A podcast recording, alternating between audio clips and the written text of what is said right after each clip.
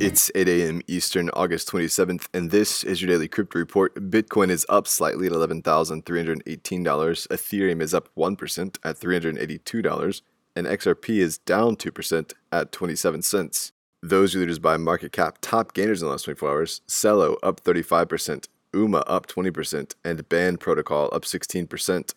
Today's headlines The SEC, thoroughly spurred on by Commissioner Hester Peirce, has expanded its definition of qualified accredited investor to lower the barrier of entry for some individuals.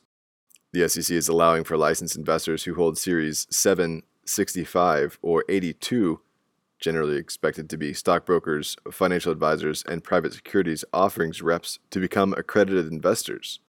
It's been a long battle, and this language was drafted in late 2017 but has churned through to today.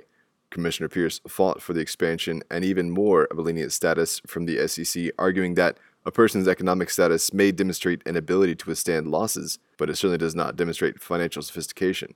She closed her arguments by waxing poetic about mom and pop retail investors, that anyone with these licenses is already operating at a high level, and then said, Why should I, as a regulator, decide what other Americans do with their money?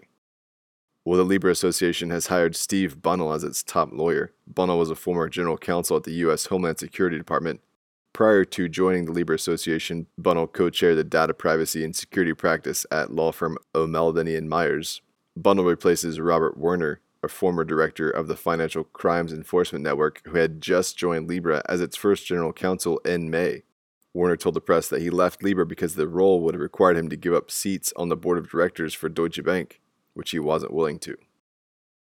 And finally, Bitcoin's implied volatility has fallen this morning ahead of Jerome Powell's annual keynote, where he's expected to announce new measures from the central bank at the Jackson Hole Symposium. The rate is down to 52%, which is the lowest level since late July.